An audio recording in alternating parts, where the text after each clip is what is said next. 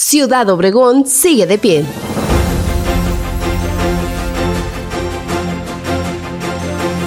Así inició la edición número 36 de los eventos culturales y deportivos de la sección 28 del Sindicato Nacional de Trabajadores de la Educación, que se estará desarrollando a lo largo de este fin de semana en Ciudad Obregón. Se trata de un evento muy esperado por el magisterio sonorense, pues por la situación que todos conocemos tuvo que suspenderse por dos años y ahora, con nuevos bríos, retoma su camino.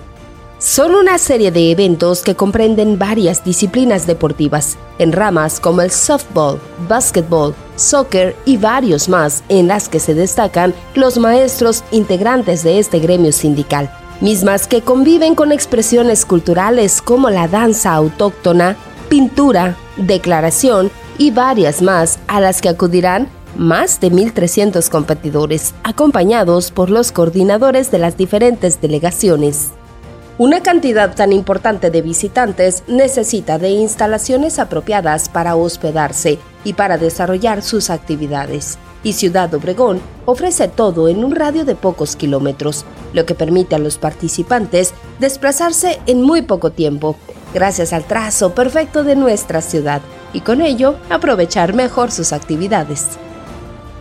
El evento fue presidido por el profesor Crescenciano Espericueta Rodríguez, representando al dirigente nacional Manuel Sánchez Vite, y se encargó de dar por inaugurado el evento al que acudieron diferentes personalidades, entre ellos la presidenta de la Oficina de Convenciones y Visitantes, la señora María Luz Castillo. El anfitrión de esta justa fue el secretario general de la sección 28 del CENTE, el profesor César Adalberto Salazar López, quien dio la bienvenida a los contingentes provenientes de todo el estado que pusieron el ambiente festivo a la ceremonia de inauguración de la justa. Con eventos que trascienden Ciudad Obregón, sigue de pie.